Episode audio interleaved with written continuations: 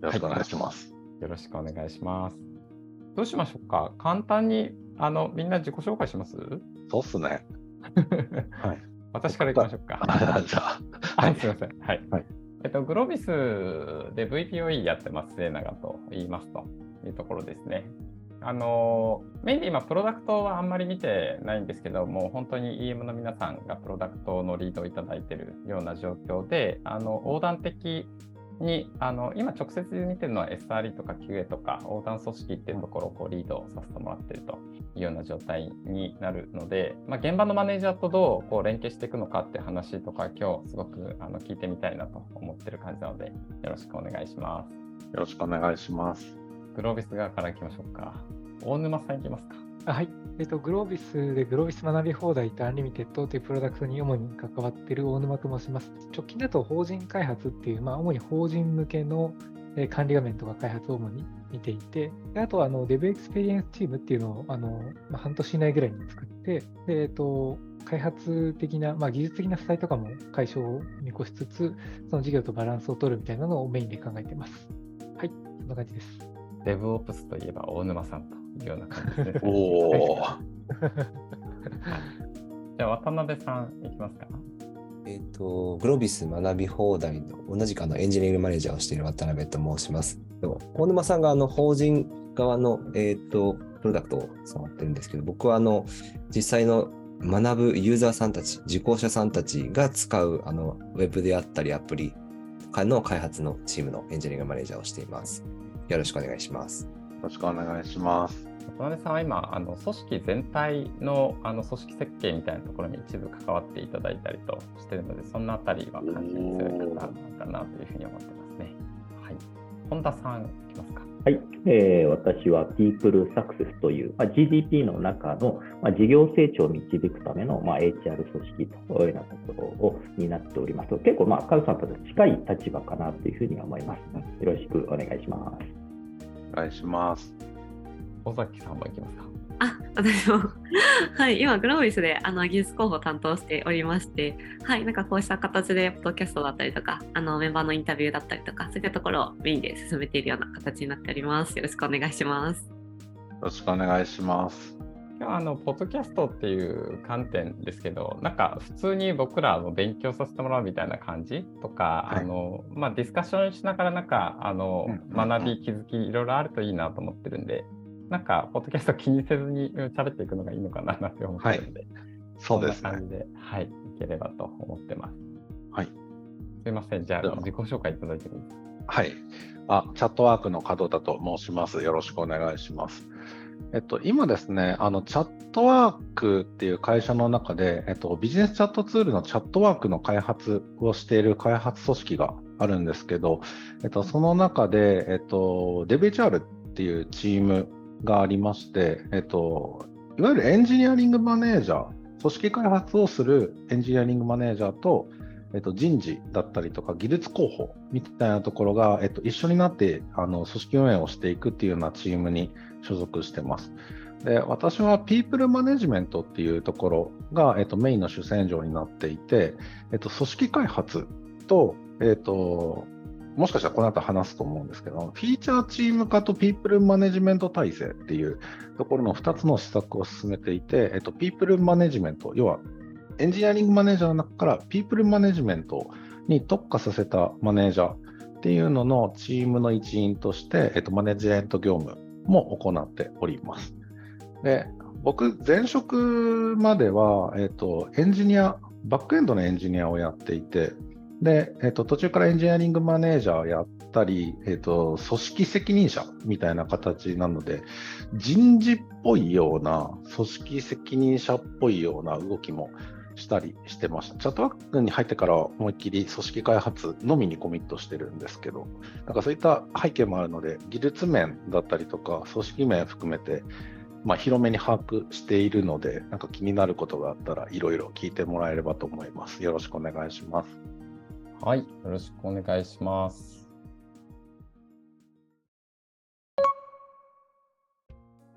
なんかフィーチャーチーム化とかはね、あの大沼さん、渡辺さん考えられたりとか、まあ、僕らも一部、なんて言うんでしょう。あの、ちゃんとフィーチャーチーム化できてるところもあれば、なんかそうじゃないところもあり、なんかちょっとグロービスの現状インプットみたいな感じで、なんかどんなことを考えてますみたいな感じとか、今どんな体制ですって、なんか軽く紹介してもらうことできたりしますか？えー、っと、いきなり振っちゃった？ですね。まあ、ざっくり採用資料に書いてあることもあるので、それと見つつで大丈夫ですかね。あ、いいと思います。で、まあ、今こんなこと考えてますっていうのは口頭で補足するぐらいでやってみましょうか。はい。はい。はい。じゃちょっと画面共有します。で、今ですね、チーム、あの学習サービス事業という単位のチームでいくと、今、今これです。で、えっと、プロダクト開発チームが3つあって、で、えっと、 Learning で Experience Development チーム、これ頭取って LED って呼んでるんですけど、主に受講者の、えー、先ほど渡辺さんが言ってたような、あの、受講画面ですね、動画見たりとかのページを作ってるチーム。で、これがマーケティングエンジニアリングで、頭取って ME チームって呼んでて、で、主に受講者の獲得動線周りの、まあ、課金もちょっとややろうとしているみたいなチームですね。はい。で、えっ、ー、と、あともう一個が、あの、2B エンジニアリングっていうことで、あの、法人開発チームです。で、分けとしては、あの、こっちがもう完全にダッシュボードなので、ここで、あの、切れてます。うん、で、管理者から見て受講者活性をしていくっていうチーム構成になっています。なので、えーと、あとあの横断チームとしてあるのが、その先ほど、えーと、ちらっと言った Developer Experience チームっていうのがこれですね。で、えーと、ライブラリアップグレードとか開発者体験を上げていくチームっていうのがあります。で、QA と SRE とデータサイエンスっていうのも、あのこれはあの学習サービスだけじゃなくて、その GDP 全体として、あの文文全体にあの横断で入ってるチームになります。はい。っていう構成ですね。で主にあのチームの分け方としては、えーと、基本的にはそのペルソナというか、その誰に向けてあのプロダクトを開発しているかってところで現状は切ってます。なんで、分かりやすいのが、この切れてるのが受講者向けっていうのと管理者向けで、分かりやすく切れてます。うん、で、その中でさらに、えーと、獲得、まあ、あとミッション別でここから切れてる感じですね。なので、まず大きくペルソナっぽい感じで切っていて、さらにそこでミッションベースのチーム構成っていう感じになってます。はい、で今後あの、今後もですね、えーと、大枠ではそのミッションベースっていうのはあんまり変わらないかなとは思いますね。うん、今、事業全体としてはもっと法人側にあのチームを、えー、開発リソースを割いていこうって話があるので、でそういったところをあのベースにして、まあ、もうちょっと管理者向けっていうのは、管理者向けっていうか、受講者ってこれ法人も混じってるので、法人の受講者です。で、そっちにもうちょっとあのリソースかけていこうっていうのはありつつ、大枠でミッションベースっていうのは変わらない想定をしています。はい。渡辺さん、これ補足あったりしますか？大丈夫です。ありがとうございます。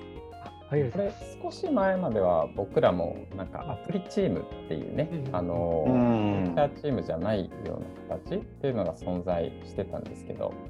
まあ、そこを、なんていうんですか、ペルソナ向けというか、ミッションベースでこう、切っていきましょうっていう動き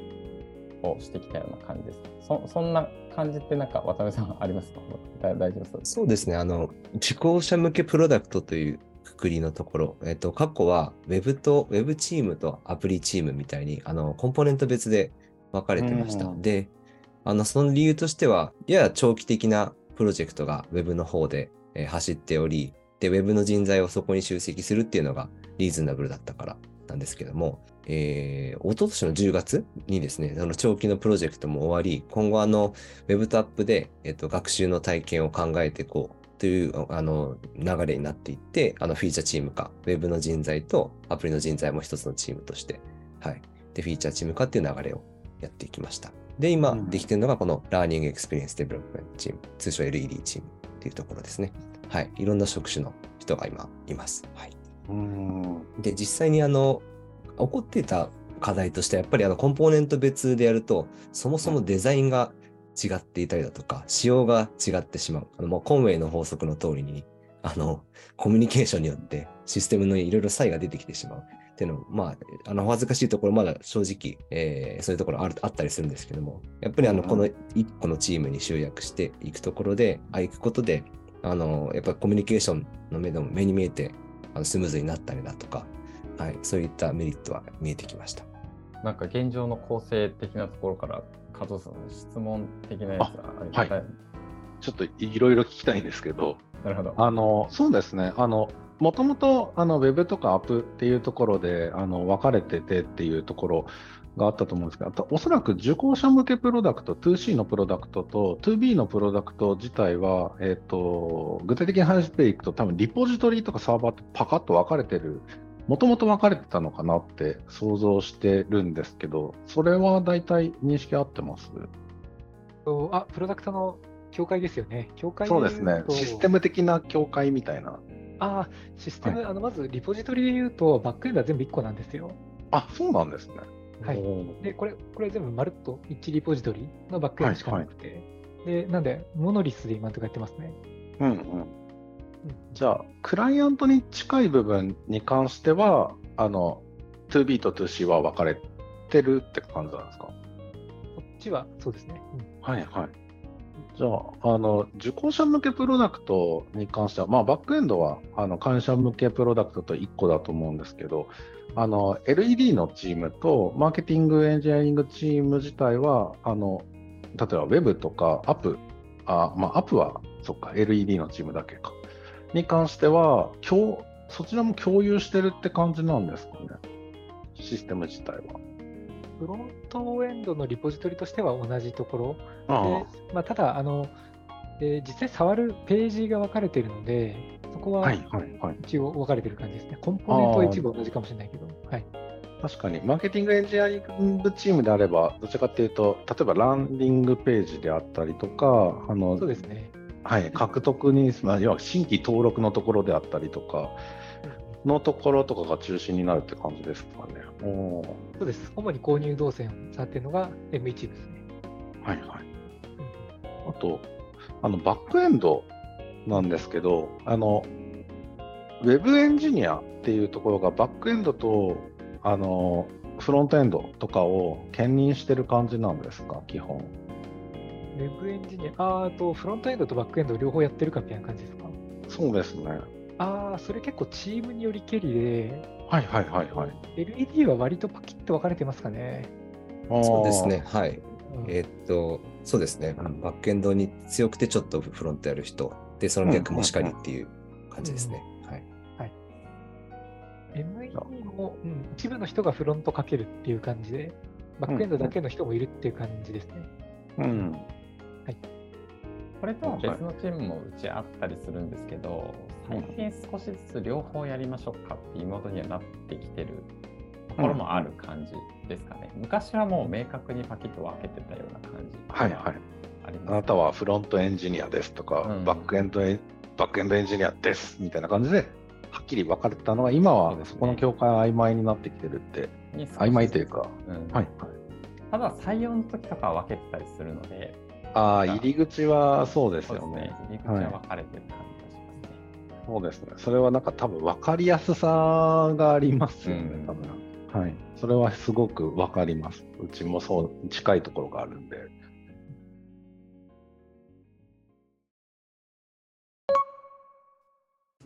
あ、あと、気になるところとして、マネジメントってどうなってるんですか？マネジメント、えっ、と、まず、配置配置的な話をすると、うん。えっ、と、この管理者向けってところのエンジニアリングマネージャーが僕で、うんうん。で、あの、ここ LED が渡辺さんでって感じで、まあ、一人ずつチームに EM がついて、でうん。で、チームによってはスクラムマスターがいたりいなかったりみたいな構造にはなっています。うんうん。で、それぞれのチームで、えーとマネジメントがどこまでかってです。ままず基本的なあの評価とかは、基本エンジニアリングマネージャーが全部持ってるっていう、あ全部というか、エンジニアは持ってる。で、えっと、デザイナーに関しては PO が持ってたりっていう感じで、結構、ああ、なるほど。はい。っていう感じの評価体系になってます。はいはい。日本エンジニアリングマネージャーってプレイングなんですか？いや、それは結構そのエンジニアリングマネージャーによるっていうのと、あとフェーズによるところがあって、はいはい。あのチームにお任せできるっていうタイミングになってきたら、そのエンジニアリングマネージャーは、そのプレイングから外れるっていうことがなんとなく多いかなんっていう感じがしていて、必要とあれば、なんかプレイングすることもあるっていう感じですかね。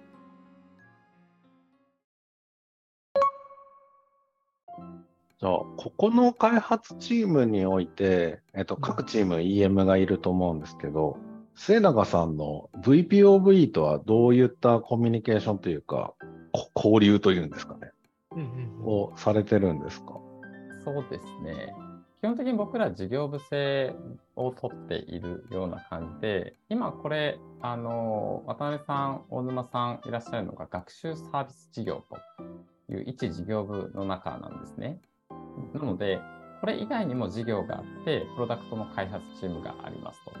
いうような状況です。で、レポートラインは、えっと、この事業のリーダーにつけてるのが基本的なところ、事業のリーダーから落ちていくというようなところがベースにはなっていると。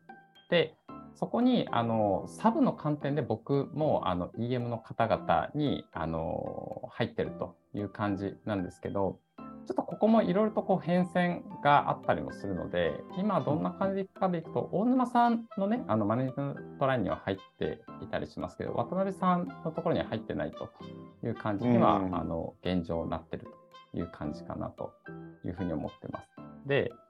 組織の交流みたいなところでいくと、あの僕らスクラム開発をあのベースとしてたりする中で、あの大規模スクラムの Scrum at Scale、それこそあれですね、 Chatwork のダイクシーさんはいが、はい。あの推進されてますけど、スクラムマスター同士が集まってと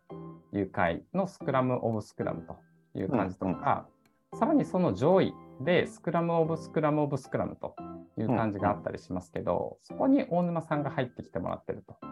いうような感じですね。この学習サービスの事業から。そこであのコミュニケーションを取って、大沼さんと僕とか、まあ、大沼さんと他事業のエンジニアリングマネージャーとかのパスを作って、まあ、横横でのナレッジ共有であったりとか、課題解決ができるような感じにしてるというところですね。うーん。あなるほど。ありがとうございます。